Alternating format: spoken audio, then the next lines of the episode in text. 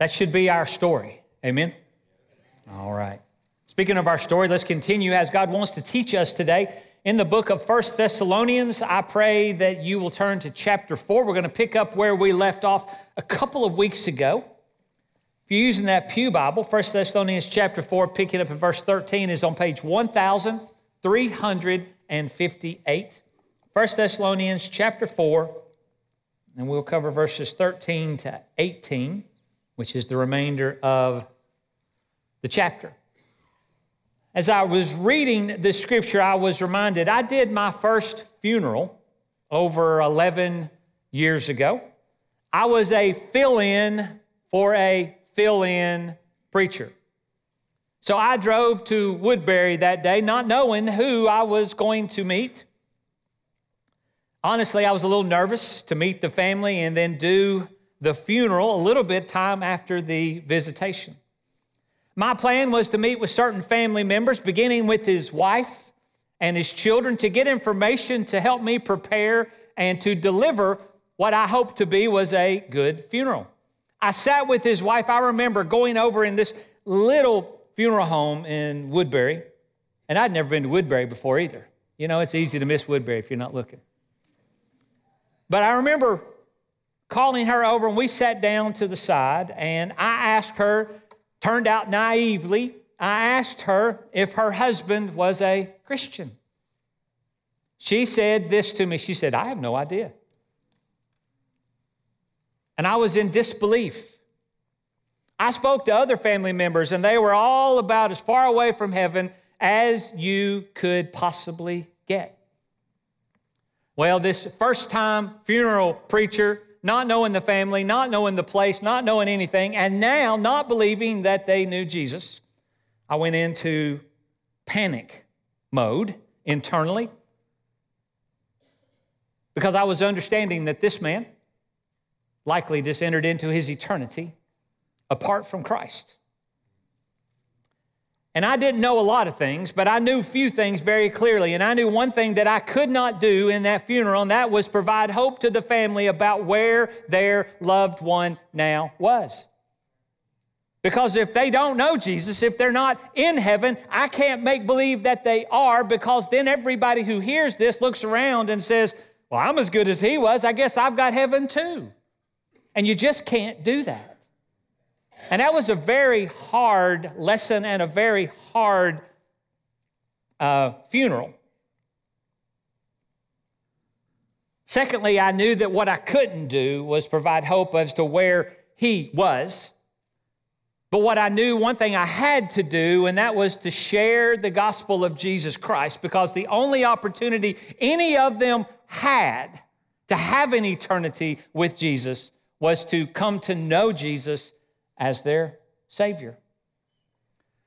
So I remember in this funeral home in Woodbury with this family I didn't know, not very many people there. I shared the truth and they looked at the walls and the ceiling. I challenged them and they just stared. I offered to speak to them afterward or gave them ways to reach and get a hold of me in the days ahead.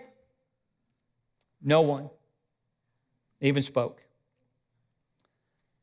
I've done 105 funerals since that day. You're going, Jeff, you count them? Yes.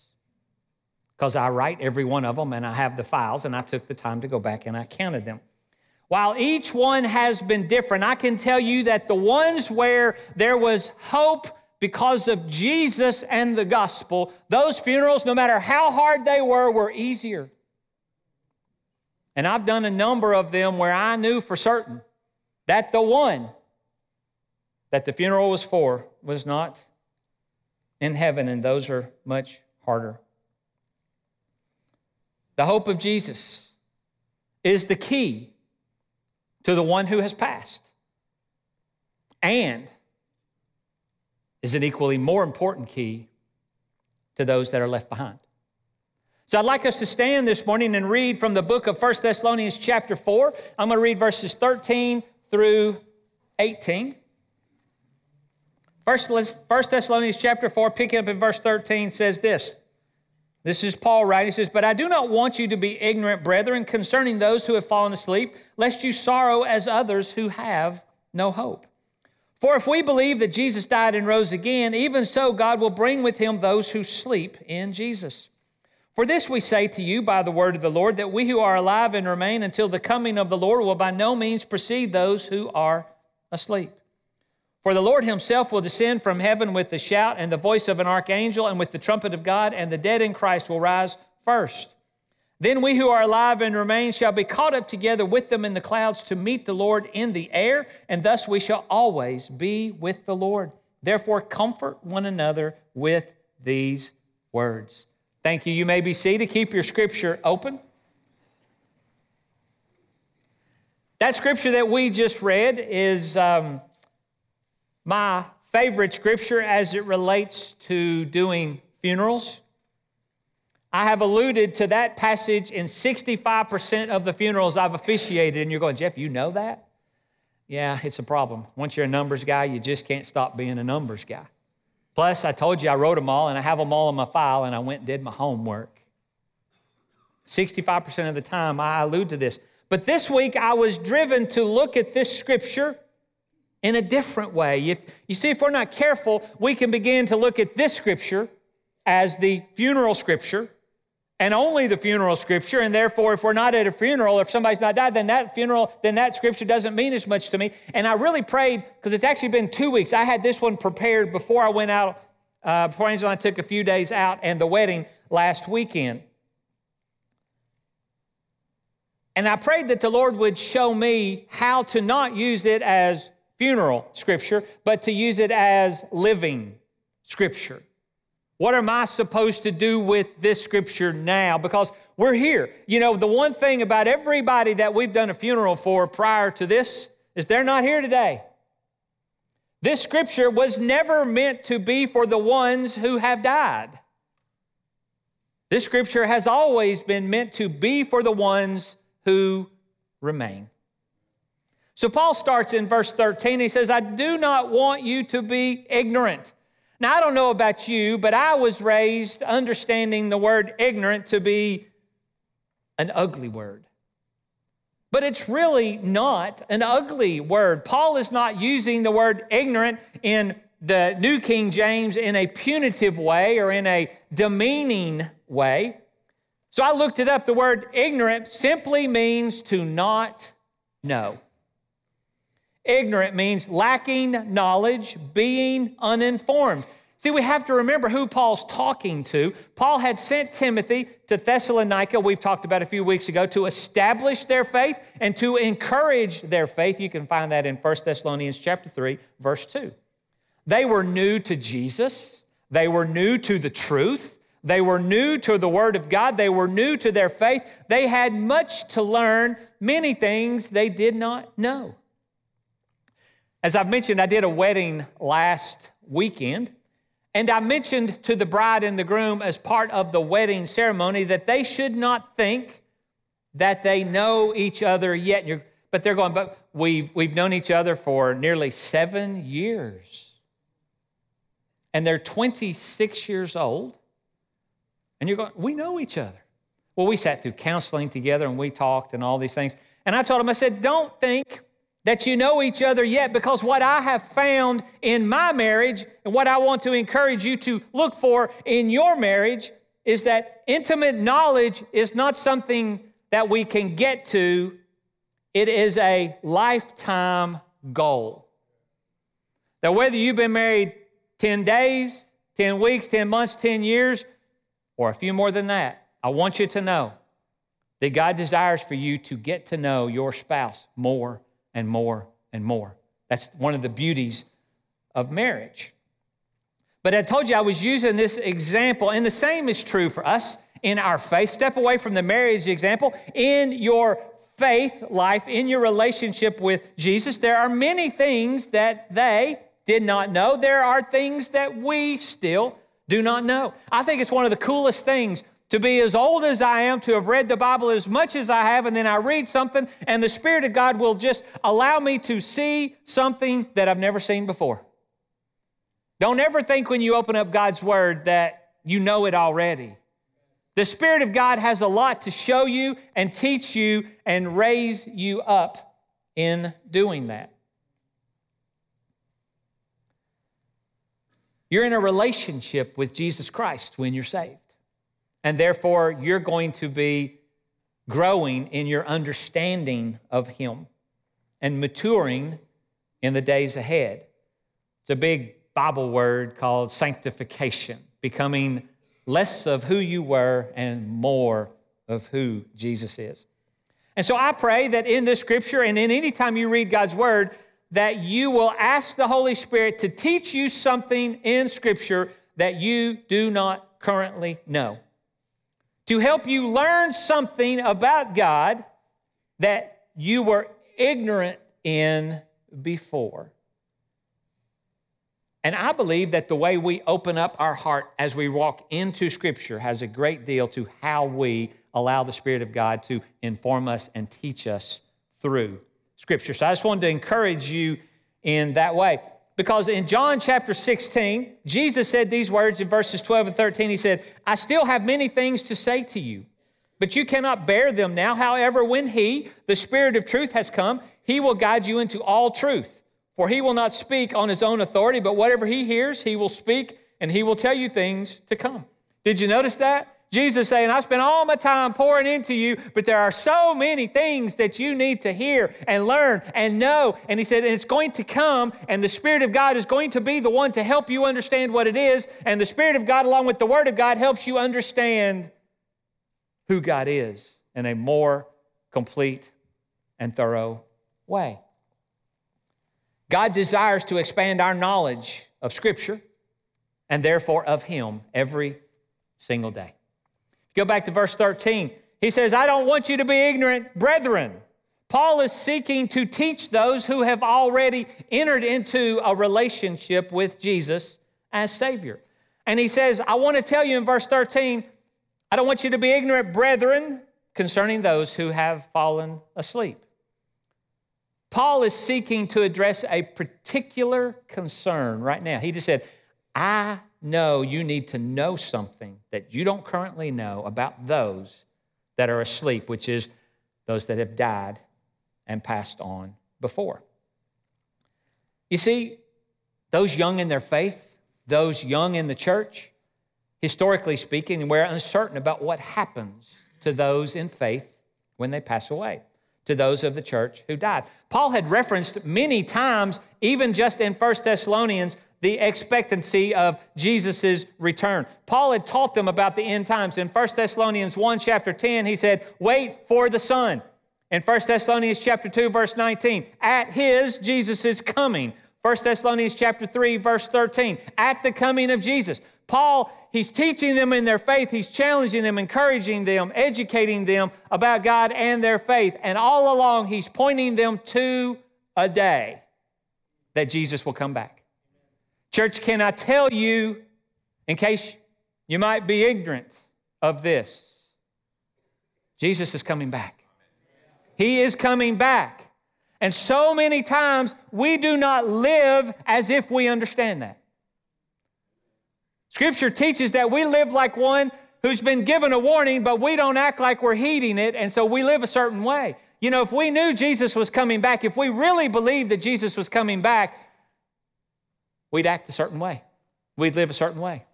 So, can I tell you, as Paul has told them one, two, three, tells them two more times in the scripture we read today, Jesus is coming back.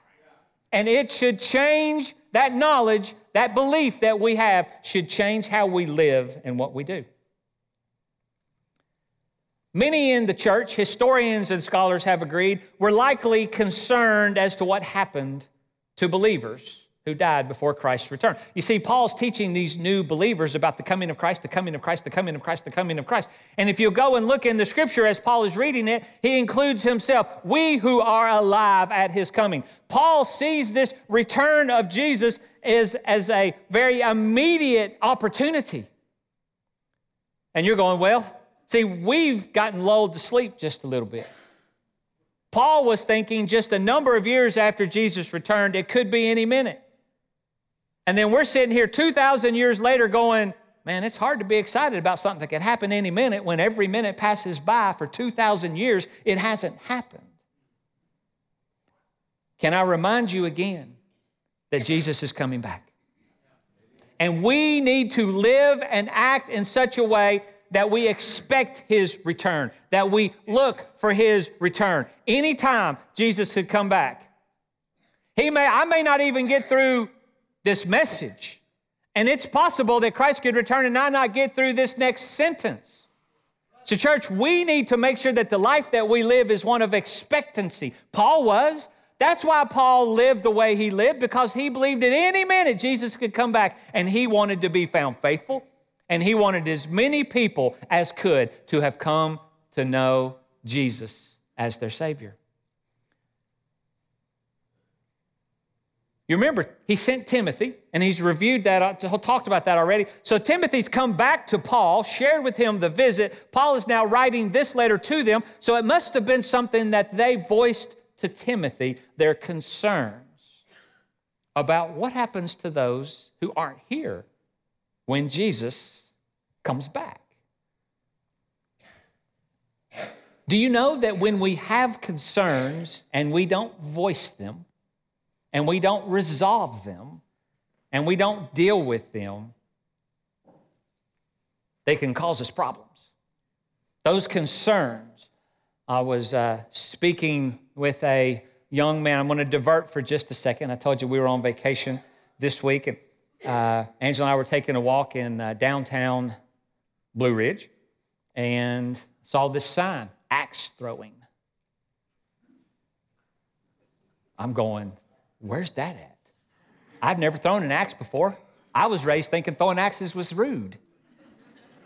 So we walked into this place, and for $25 plus tax, you could throw an axe for an hour. There was nobody in the room. I said, Sign me up. Angela said, I'm not throwing an axe. Do you know if you're the only person throwing an axe, it's about like going bowling and you're the only person throwing a ball? You get tired quick. So I learned how to throw an axe and I left handed because I'm a lefty. And then I throw it right handed and I'm actually a little bit better throwing an axe right handed than left. Who'd have thunk it, right? You're going, Jeff, what's this have to do with anything? I get tired of being the only guy throwing an axe. There's one more man in the building, he works there. I walk over to him, I said, You ever get time to throw him? He said, Yeah. I said, You want to throw it now? He said, Yeah. He was 18 years old. He just knew he was going to clean the floor with me. A guy he just taught to throw an axe, guy who works in an axe throwing place, thought we were going to be able to get this done. It's an amazing thing. We're throwing axes, and Jesus comes up.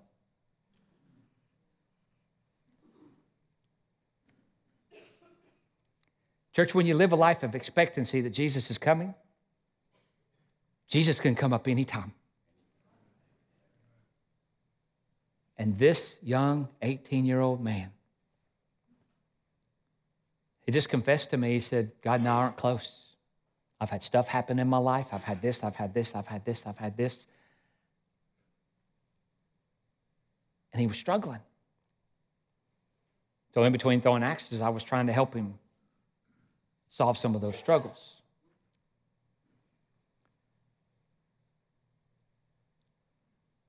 You go, Jeff, why are you bringing this up? Because when you have concerns that you don't address, they will separate you from God. And if you have a question today, if you have a doubt today, if you have a concern today that addresses this, I hope that we're going to answer it in the next few minutes. But if it addresses something else, you need to talk. You need to bring it up.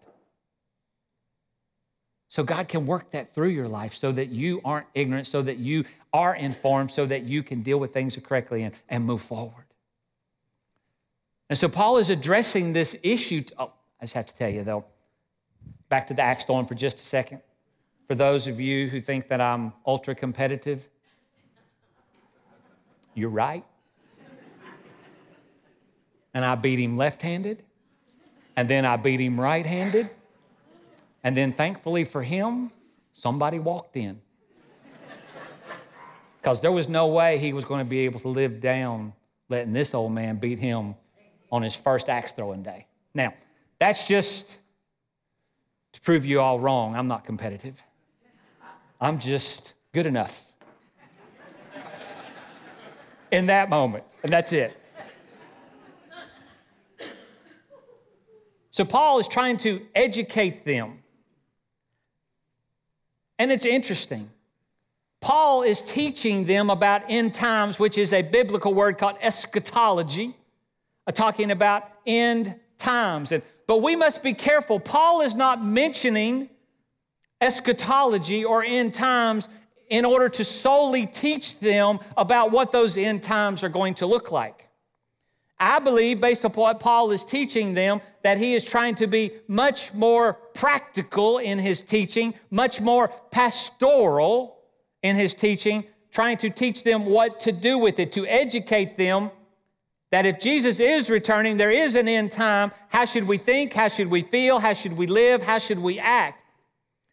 I tend to hold this general position myself too that end times, eschatology, revelation, all are vitally important ways that we can come to know God and understand Him and grow in Him. But we must allow them to inform, must allow it, end time studying, to inform how we live in light of their future completion. If we're just studying it to understand end times, but it does nothing else for our life, Spiritually speaking, I think we've missed out what God has for us. When we study end times, we must be saying, because of what we know is coming, how am I going to allow the Lord to live in me and through me today so that other people don't have to feel and go through what I've read is coming? Paul says, I got to help you guys understand what's going on. Verse 13, you're going, Jeff, that's a long verse. We're still in it. Yes, lest what he means there is so you don't sorrow as those who have no hope. Paul tells us right there, so that you don't sorrow as those who have no hope. He's telling us right there that there are two kinds of sorrow.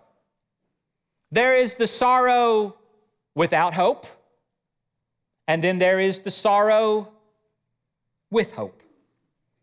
He is telling them, the brethren, the believers, that because of the hope that they have, that they should be looking at death differently, that they should see it through the eyes of the hope that they have, not the hopelessness that they have.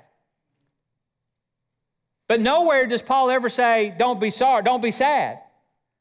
He just says that make sure that your sorrow, your sadness for the loss, and I've lost people close to me, and I've sat with you if you've lost people close to you.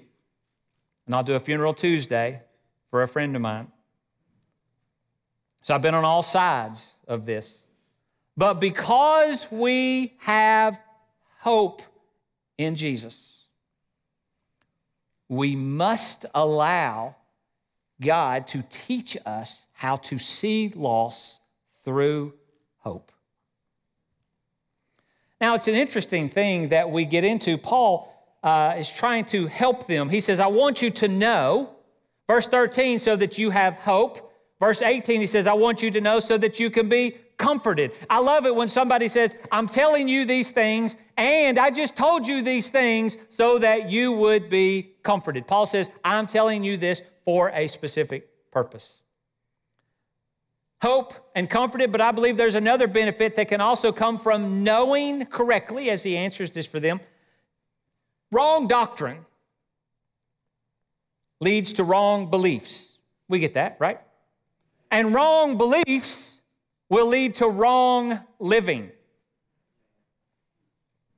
Knowing leads to right doctrine, which should lead us to right believing, which should lead us to right living. Jesus said just as much in John chapter 8, verse 32. He says, You shall know the truth, and the truth shall set you free. The truth has a purpose, it is to set us free. Paul is seeking to establish their faith and to encourage their faith with the hope that they have, with the comfort that he intends, so it helps them to live their lives correctly before God. Paul wants them to know and wants them to have hope so, what does he tell them? Look at verse 14. He says, For if we believe. Now, I could go two different ways on here. You go, For if we believe. Some places look at this and go, Because we believe or since we believe. And it goes on to say here in verse 14, For if, call it since for just a second, for since we believe that Jesus died and rose again, that's the gospel. Jesus died and rose again. That's the gospel. And Paul says, Since you believe this, brethren,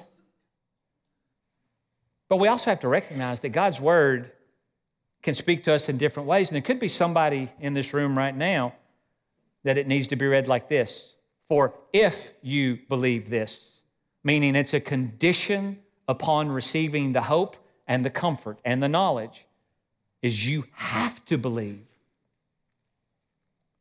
that Jesus died and rose again.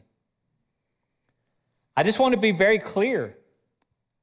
If you do not come to a point in your life when you yield your life, call out to Christ to enter into your life, if you don't know him to be the Son of God who died for you, shed his blood on the cross, was buried, was resurrected on the third day, and ascended to be with the Father, if you don't believe that, you're not saved and the church gets quiet.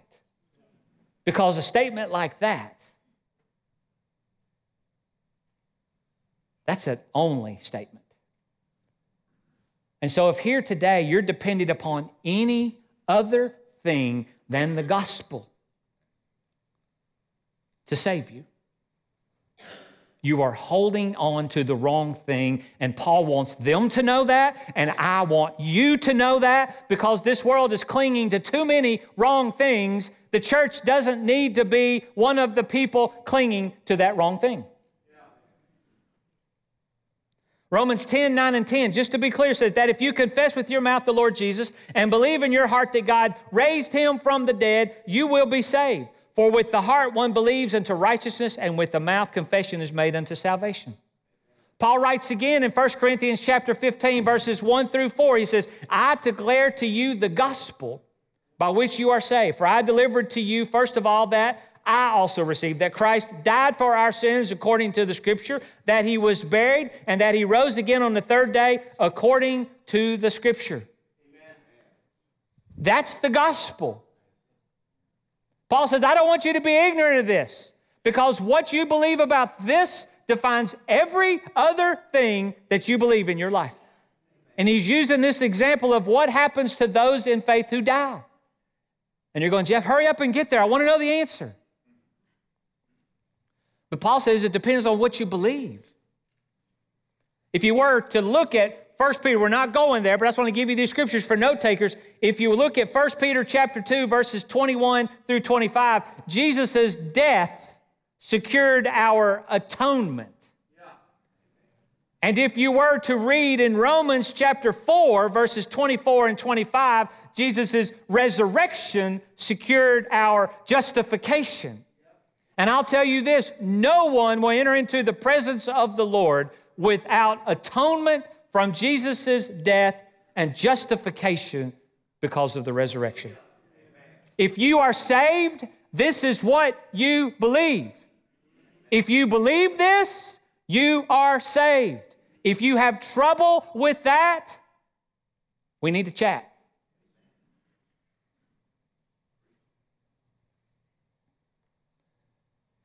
And Paul goes on and says, and because of that faith, look at verse 14. When Jesus returns, He, that's Jesus, will bring all that have slept, that's the word for dying, in that faith. And we need to make sure we understand that faith, the gospel. People that have died in that faith. Jesus is the Son of God who came and lived and bled and died and was resurrected. That faith, those people, Jesus is going to bring with him through all the ages. We know this by the word of the Lord. See, Jesus taught the same thing. Paul's not making up doctrine and teaching here. He's really just sharing it from what he's received through the Spirit and from Jesus. Matthew chapter 24, Jesus taught this exact thing. Go read it. Matthew chapter 24. We do not have to, as believers in Jesus, have to wonder about death or what happens afterwards. We have a word from God. Look at verse 15. He says, We know this by the word of the Lord, Paul is saying. Verse 16, that the Lord Himself will descend. Now, church, this is that glorious day. We keep talking about Jesus is going to return. This is that glorious day. Jesus is coming back, and it could be at any time. I've already drawn your attention to the Paul included himself, but it's in verse 15. We who are alive, in verse 17, we who are alive, Paul is teaching about the immediacy of Jesus' return. It is going to happen, and we should live in a certain way with that expectation never being far from our hearts. And when it occurs, the following details are given to us about that moment. Look at verse 16. It says, Jesus will return from heaven. He's not going to send anybody else, He's going to come Himself. And verse 16 tells us it's going to be a noisy event. Look at what it says there Jesus will shout the voice of an archangel will sound, and the trumpet of God. Now, I can't tell you I'm smart enough to understand if that's just Paul defining a loud event in three different ways, or if there's going to be three different sounds that are going to occur. I just know that if you're a child of God, you're not going to miss it. Hallelujah. Okay? You won't miss it. You know, this is the only this is the second and only place in Scripture where Jesus shouts. And you're going, Jeff, what's the other one? If you go to John chapter 11, Jesus is coming to see Mary and Martha, whose brother Lazarus had died. And he gets to the point, and he said, I'm glad I'm here because I'm getting ready to show you what God's going to do. And Jesus shouted in John chapter 11, Lazarus, come forth. You know, Jesus saves all of his shouting for gathering his people. That's what I see. Church, you don't have to worry about are you going to miss it. Paul says, listen, brethren, you're not going to miss it. It's going to be a noisy event. Verse 16 goes on and says that the dead in Christ will rise first. You know, upon death, the spirit of the believer goes to be with the Lord in heaven. That's an immediate activity. Second Corinthians chapter 5 verse 8 is a voice is a passage of hope for God's people. It says to be absent from the body is to be present with the Lord. If you know Jesus or if you have a loved one who knows Jesus and the Lord chooses to take them home, before he returns?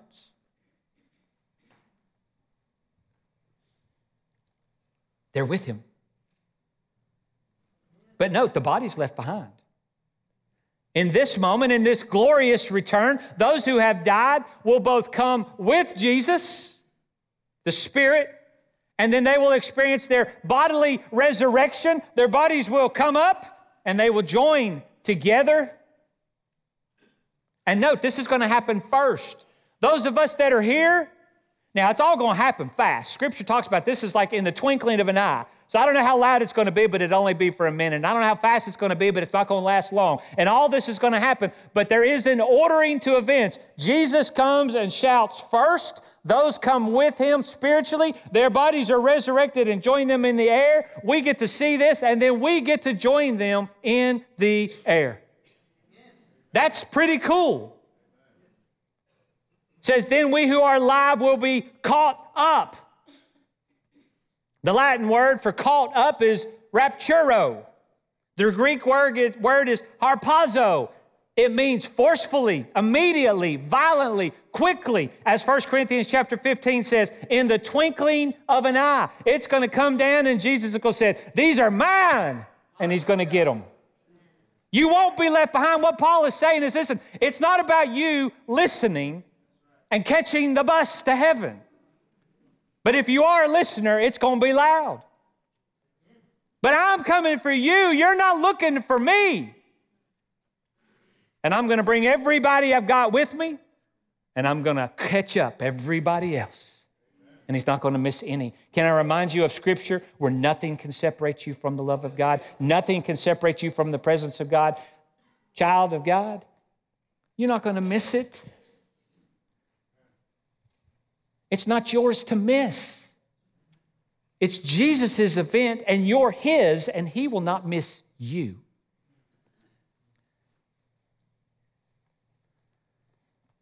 Verse 17, caught up together with them, with the other believers who had died, and with Jesus in the air.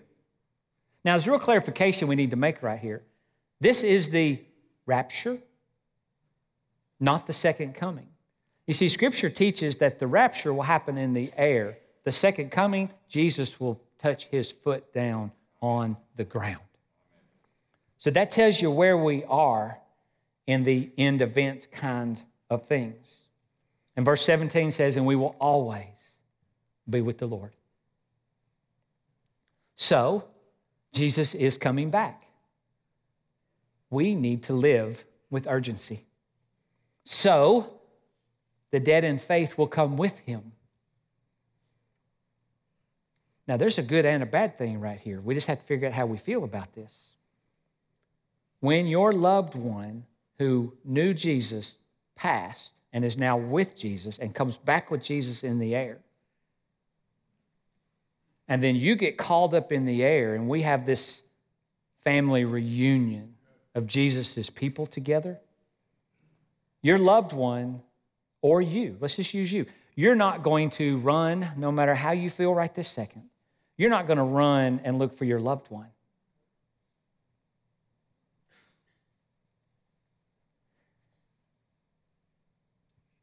You're going to want to see Jesus. Now, the fact that you get to see your loved one, that's a bonus. Now, I don't know all the activities, and I don't know what it all looks like. But what I'm learning about grief for just a second, and I don't I haven't spent a lot of time on this, but it's been on my heart a lot. When we lose someone, yes, it hurts. But Scripture teaches in so many places that we're not home, that this is not our home, that we are here for a while, that Jesus is going to come back and get us. And so this is but a vapor, right? Like grass, like a flower, just a moment life is. And Paul teaches in other places about how we have this yearning to be clothed with his righteousness, to be in his presence. And this is testing out to me, okay. You go and do some Bible studying on this. But I think part of the reason when we lose somebody who knows Jesus that it hurts so bad is because they are not with us. But I also think that there's a part of that that hurts because it reminds us that we're not home. And it causes us to be homesick. It causes us to want to be with Jesus. And when people that we love, that we lose, get their reward, it makes us go, but I want my reward. Because we need to recognize the scripture teaches if you know Jesus, you know you're just passing through this world. And you're looking forward to that day. So I want to encourage you that in light of these things, Jesus is coming back. We need to live with urgency. The dead in faith will come with him. That means that they're with him now.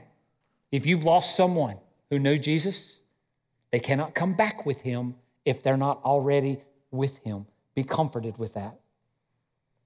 That we can have hope, that we can be encouraged, we can know, and that that knowing should help us live our lives differently today.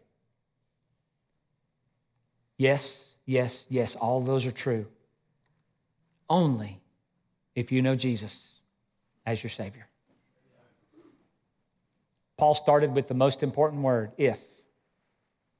Do you know Jesus? Knowing Jesus makes all the difference.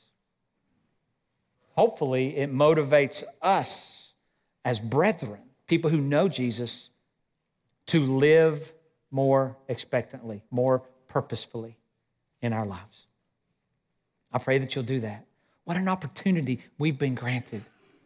We know it ends well.